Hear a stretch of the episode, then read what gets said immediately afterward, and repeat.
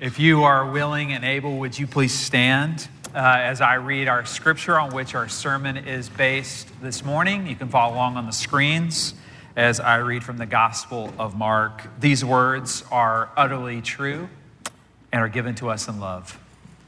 Then Judas Iscariot, who was one of the twelve, went to the chief priests in order to betray him to them. And when they heard it, they were glad and promised to give him money, and he saw an opportunity to betray him. Verse 17. And when it was evening, he came with the twelve. And as they were reclining at table and eating, Jesus said, Truly I say to you, one of you will betray me, one who is eating with me. They began to be sorrowful and say to one another, one, say to him one after another, Is it I? He said to them, It is one of the twelve, one who is dipping bread into the dish with me. For the Son of Man goes as it is written of him. But woe to that man by whom the Son of Man is betrayed. It would have been better for that man if he had not been born. And as they were eating, he took bread, and after blessing it, broke it and gave it to them, and said, Take, this is my body. And he took a cup, and when he had given thanks, he gave it to them, and they all drank of it. And he said to them, This is my blood of the covenant, which is poured out for many. Verse 43. And eat immediately, while he was still speaking, Jesus came, one of the twelve, and with him a crowd with swords and clubs from the chief priests and the scribes and the elders. Now the betrayer had given them a sign saying, The one I will kiss is the man, seize him, and I will lead him away under guard. And when he came, he went up to him at once and said, Rabbi, and he kissed him. And they laid hands on him and seized him. Friends, this is the word of the Lord. Amen. You may be seated. Uh, well, before we get to our uh, sermon this morning, just two things. The first one, in light of the every week social commentary that exists, uh, I wanted just to put everyone at ease. Um, I don't know if you've Googled or heard of whatever has been happening this week with Mr. Potato Head, but I wanted you to know our video with O Kids was filmed two weeks ago. So there was no agenda at all with Mr. Potato Head. And, and, if you don't know anything about that, just let it go. But I wanted to put everybody at ease uh, if you were wondering about that. So that no connection at all. Um, the second to our sermon today, we'll be talking about Judas. And I may find Judas and Jesus are very close. And as much as I've tried to practice and go through this sermon, I may find times where Jesus is Judas and Judas is Jesus, but just have some faith on me this morning. Um, if you are new with us today, whether here or online, really great to have you with us today. I'm glad you're here. Uh, we are in a sermon series called Unrelenting Rescue, where we are journeying with Jesus uh, to the cross and these various encounters that he had with people along that journey. And uh, we, f- we find ourselves as we journey to the cross that there will be a rescue underway by Jesus to save sinners by grace. And today we find ourselves leaning in and listening in to the tragic story of betrayal. Betrayal does something to all of us. We've all been there. We've all felt the sting of betrayal in our own lives. Uh, I knew someone in our previous church. Uh, we were sitting um, and we were having lunch together with a few other people. Uh, she uh, was an incredibly successful lady um, in her career in our community. She was a part of several C suite uh, positions at various organizations, uh, really uh, profound career. And she'd also had battled aggressive cancer and had beaten it. But as we sat there over that lunch talking, and, and kind of she began to unpack that she had been going through a very difficult year. Uh, in that past year, she was in a place in her life where a previous employee had sued her and was slandering her name in public. And the person you could tell as my friend was talking about it, you could tell it was someone very close to her, someone that she had worked very closely with and was frankly shocked that she was in a lawsuit battle with them. And at one point in the conversation, I remember it so vividly uh, because it just hit me so hard uh, as she, she said these words. She said, Give me chemo every day over having to go through this kind of betrayal. Give me chemo any day over going through this kind of betrayal in my life. Betrayal does something to us. As one author said, everyone suffers at least one betrayal in their lifetime. We have all been there. We've all experienced that kind of pain. We've all felt it. Betrayal does something to us. And in our passage today, we see a case study of not only how betrayal happens to us, but if we're honest, how betrayal can happen through us. Three questions from the tragic story of Judas's life that we need to answer. First, how does betrayal happen? How does betrayal happen? Second, what do we need to hear? And finally, how was it resolved? First, how does betrayal happen? What, we, see in our passage for Judas the moment of decision, the, the culmination, the, the final moment of decision. And this is what it says in verse 11. And Judas sought an opportunity to betray Jesus. This may be one of the most cold and calculated verses in all of the Bible. Literally in the Greek, it, it's he watched for the perfect opportunity he, he, he, he intentionally watched for the perfect opportunity. The, you, can, you, you can feel the cold, calculating nature of his heart. The question is, how does one get to this kind of level? How does, how does Judas become so cold?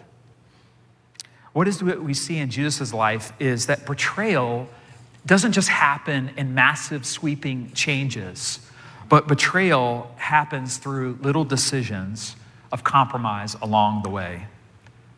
Why did Jesus turn? Why did Judas turn?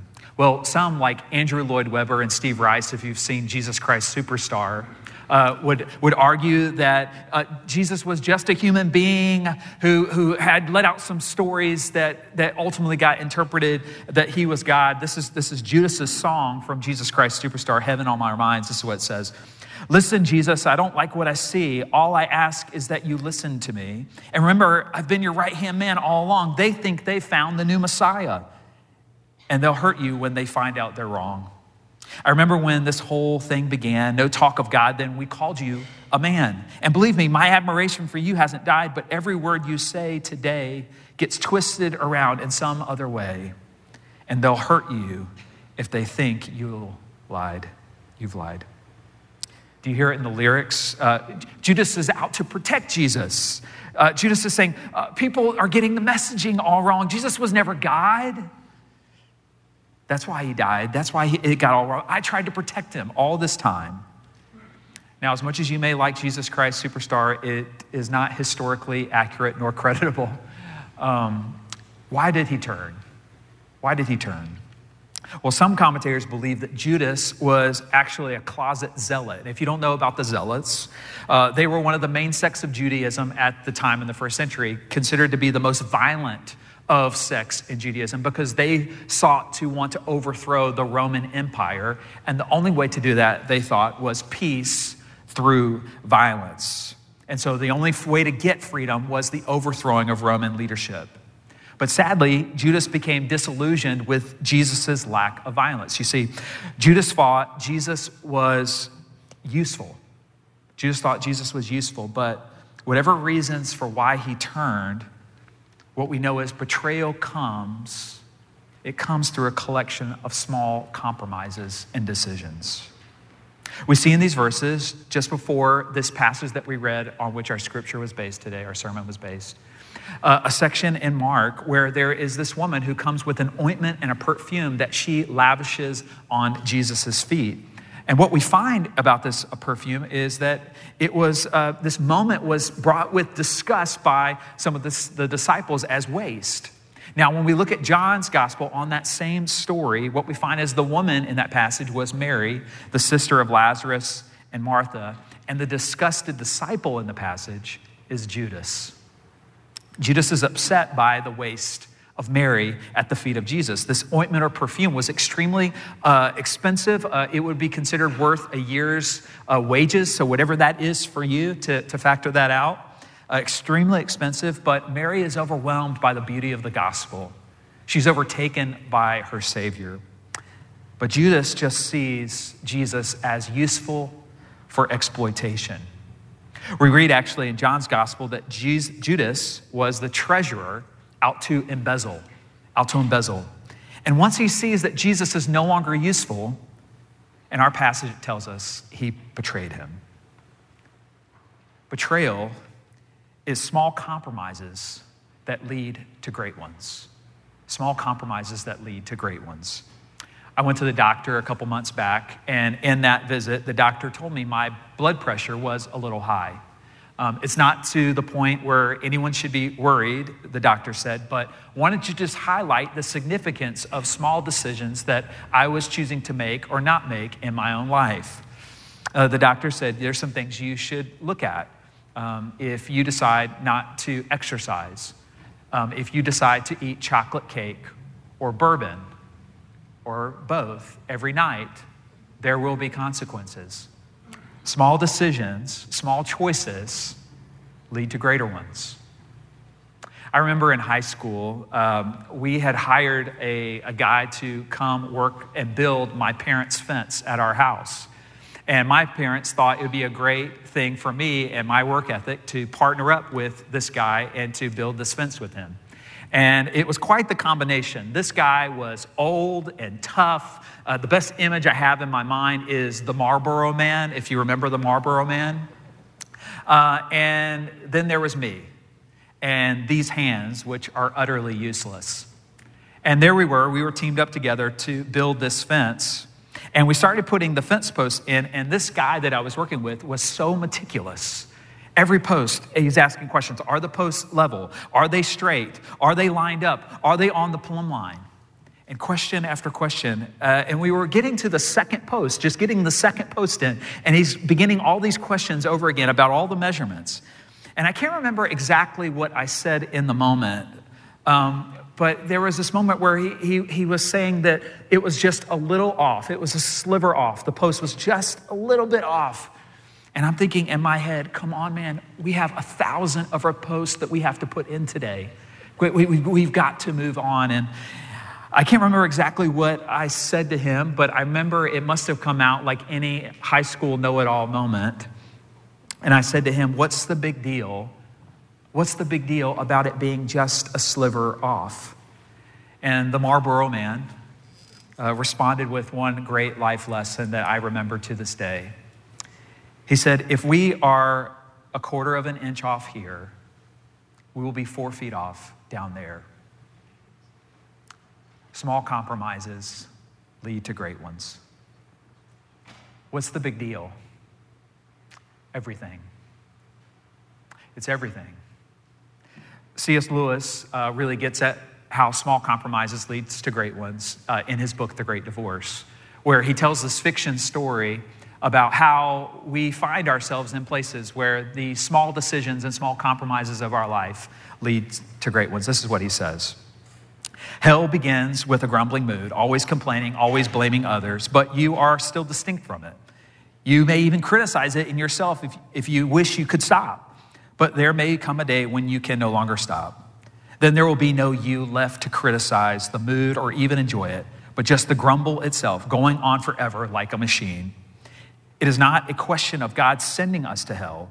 In each of us, there is something growing, which will be hell unless it is nipped in the bud. Lewis says small compromises are how betrayal takes root in our lives. A quarter inch here, a half inch there, four feet down the road. That's hell.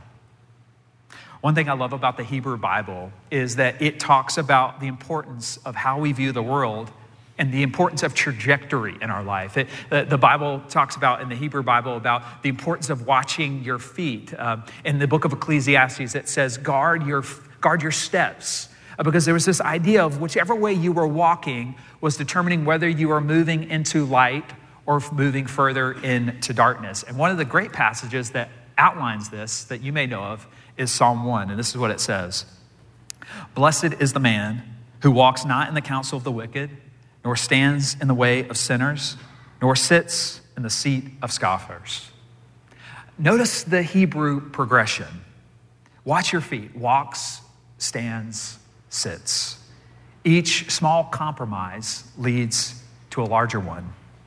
It's easier to turn around from what you're doing when you're walking it's harder to move in a different direction when you have stopped somewhere and you're standing, but the progression goes further until we finally just sit. The Hebrew word for sit is yeshav, which means to dwell or to live in something. Uh, actually, another translation is the consummation of marriage. The idea is that we become one with the choices of our lives, the small, insignificant choices of our lives. At some point, you, you may have said, I should stop doing this. I should stop doing this. I, I, I should get control of my anger. I, I should get off the computer. I should throw away the bottle. But at some point, we resigned. We yeshaved to live in the dark, walk, stand, sit. And there's probably no more painful picture in this life of betrayal than the adultery of a spouse. Some of you may know have known this pain. That's what Jesus is getting at in the Sermon on the Mount when he said that the initial sin isn't the affair, but it is the sin of lust in the heart when the heart leads to all the wrong places. It's the small compromise that leads to great ones. And I don't mean to be crass in making this statement, but nobody looks over in that moment and says, wait a minute, wait a minute, wait a minute, you're not my wife. It doesn't happen that way. At some point, we, we, we, fall into this situation of small choices lead to great ones. And at some point, maybe you have been there and walked through that story of pain as I have with others. But that's how the story is painted by Jesus. The affair didn't just happen on a whim, it's the small compromises along the way a quarter an inch here, a half inch there, four feet down the road. Don't you see that's exactly how our betrayal happens, how Judas's betrayal happens? Someone probably may be thinking in this moment, come on, Tyler, come on. How could you possibly compare me to one of the most despicable and sad stories in all of human history, the story of Judas? He was so foolish. How could you possibly compare me? I'm actually not going to compare you, but Jesus is. What do we need to hear? That's the second question. Jesus has gathered his disciples in this large upper room to celebrate the Passover. And he tells us that it tells us they were, they were reclining at table. In the ancient story, how they, as they reclined, they would lean on their left arm and they would eat from the table with their right hand. And these ancient cultures, they would sit and they would take part in these meals together. And at some point in this dinner, uh, Jesus makes a statement to his disciples, as this is what he says Truly, I say to you, one of you will betray me, one who is eating with me. It's interesting in this passage, uh, others have highlighted this. If Jesus, Judas, is the only one going to betray him, if, Judas is that one, why does Jesus come out and say it this way? Jesus' statements are a little cryptic, a little ambiguous. Why does Jesus do this? Why does he say it this way? Why isn't he just calling out Judas and telling him, You don't belong at this table with me? When, when Jesus says this one of you will betray me. It's a little cryptic, uh, it's a little ambiguous. Why does he leave that in the room that way? He, he left it there, that question, to echo into the lives of all of his disciples to hear. What Jesus knows is that all of his disciples will betray him in the next 24 hours. The word for betray here is the word paradidomi, which means to hand over. It's the same word used uh, by Judas when he hands over Jesus to the officials later on. The disciples around this table are just as guilty as Judas. They've given into weakness, they've given into fear, they have run like cowards. And we find in verse 50 later that all of them have left Jesus and they have fled. You see, what we need to hear from Jesus this morning is as much as we try not to see it in ourselves, we are no better than Judas. And what happens sometimes is we sadly believe things are better than reality. I heard a story about a famous preacher who's actually was part of our denomination. Um, he had just finished a sermon, and uh, it was an outstanding sermon. Everyone apparently had oohed and awed through this sermon. Uh, they, they loved it. Um, and after he had finished the sermon and the services were over, uh, he was talking with his wife. He asked his wife this question. He said, Jane, how many really great preachers do you think there are in our denomination? Jane's response immediately to his question said it all one less than you're thinking. One less than you're thinking. Go, Jane. Go, Jane. We all believe things are better than they are. We all seek to separate ourselves from those people, whoever those people are, whoever the Judases are in your life. This is why we desperately need to hear the reminder from the great Russian author Alexander Solzhenitsyn, who says this The line separating good and evil passes not through states, nor between classes, nor between political parties either, but right through every human heart and through all human hearts.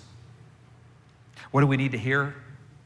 What is Jesus saying? One of you will betray me. Those words, those statements, they, they echo through this very room this morning. And we must recognize that in this ambiguous, encrypted phrase, we are just as guilty as Jesus. We, yes, we, have handed him over. G.K. Chesterton was a British author from the 19th and 20th century. Uh, he, Chesterton was a Christian, and he was approached uh, at one point to write an article for the London Times. Uh, the article, the paper, was basically sent out and asked several prominent writers to write an essay on what is wrong with the world. What is wrong with the world? Chesterton wrote his response to what is wrong with the world in his telegram, and it simply read this Dear Sirs, I am. Signed, G.K. Chesterton. We have all handed Jesus over. The question is have you come to that conclusion? If you haven't, you won't be able to make sense of the portrayal of others with any form of peace. And at worst, you won't be able to make sense of the damage that you have inflicted on others because you will find inevitable guilt waiting for you around the corner. Chesterton gets to the honest question of assessment around this Passover table What is wrong with the world? The answer it's me it's me. So, if we have found that we, yes, we, have made small compromises that have led to large ones, just like Judas, that we have all found around the table with Jesus, Him asking us to answer that question, how do we know we won't have the same fate as Judas? Do you see our dilemma? These disciples should not have been allowed anywhere near the presence of Jesus' table, but they are invited to come. They shouldn't have been anywhere near the presence of this king, but they are invited. How does God solve this dilemma? How does God solve our dilemma? Well, that's our last question. And right here at this table, something happens.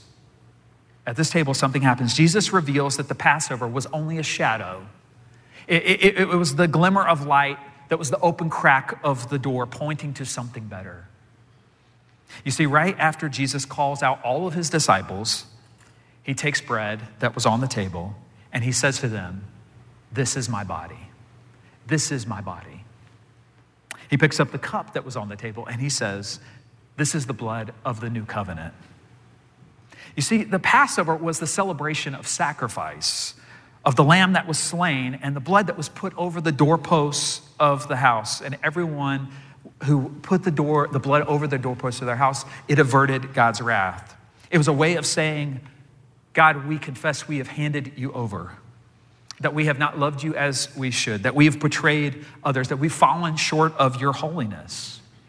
And the Passover was the great sign of the grace of God, available and shown forth throughout all generations, that God met his people with forgiveness when asked but it had to be asked. You see, the great David Martyn Lloyd Jones put it this way God can say, Let there be light, but he can't just say, Let there be forgiveness. There has to be a payment for the debt. And we all know this if we have been betrayed.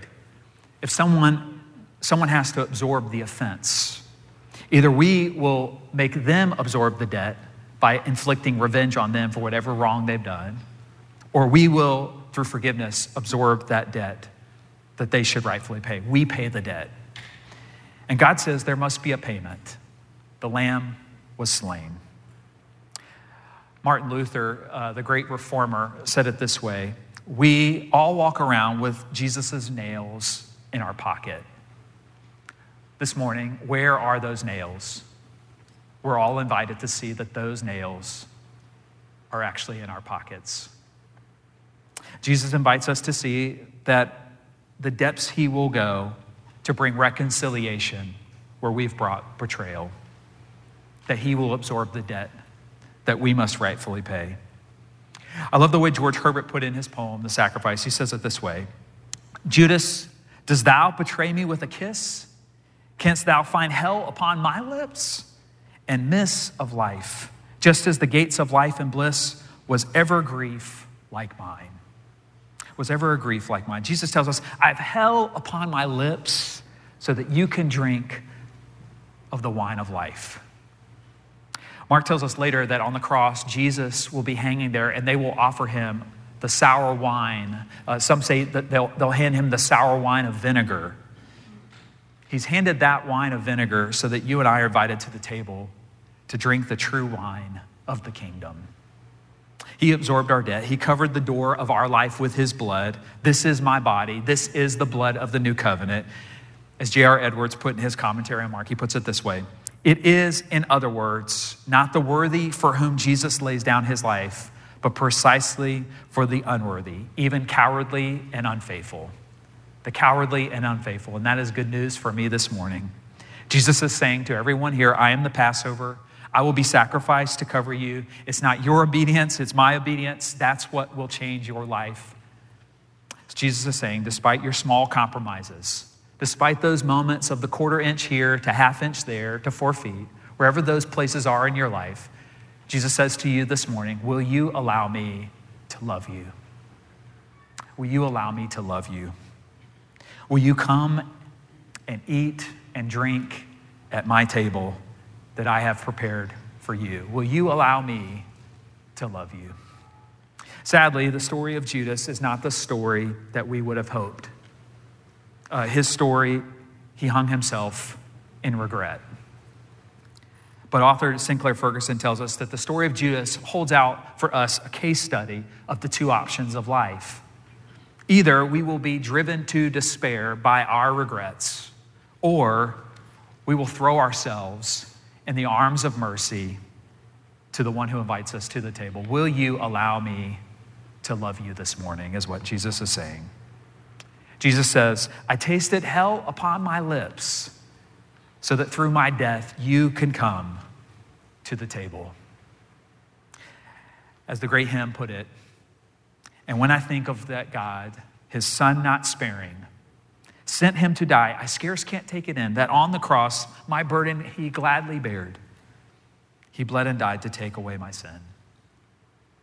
Once we see that God was not sparing to cover our debt, we can begin to cover the debts of others who have wronged us, of others who have betrayed us, of others who've been, we've been carrying around revenge in our hearts, uh, the ones that we've been carrying around the pain in our hearts, and God's grace will allow us to release them.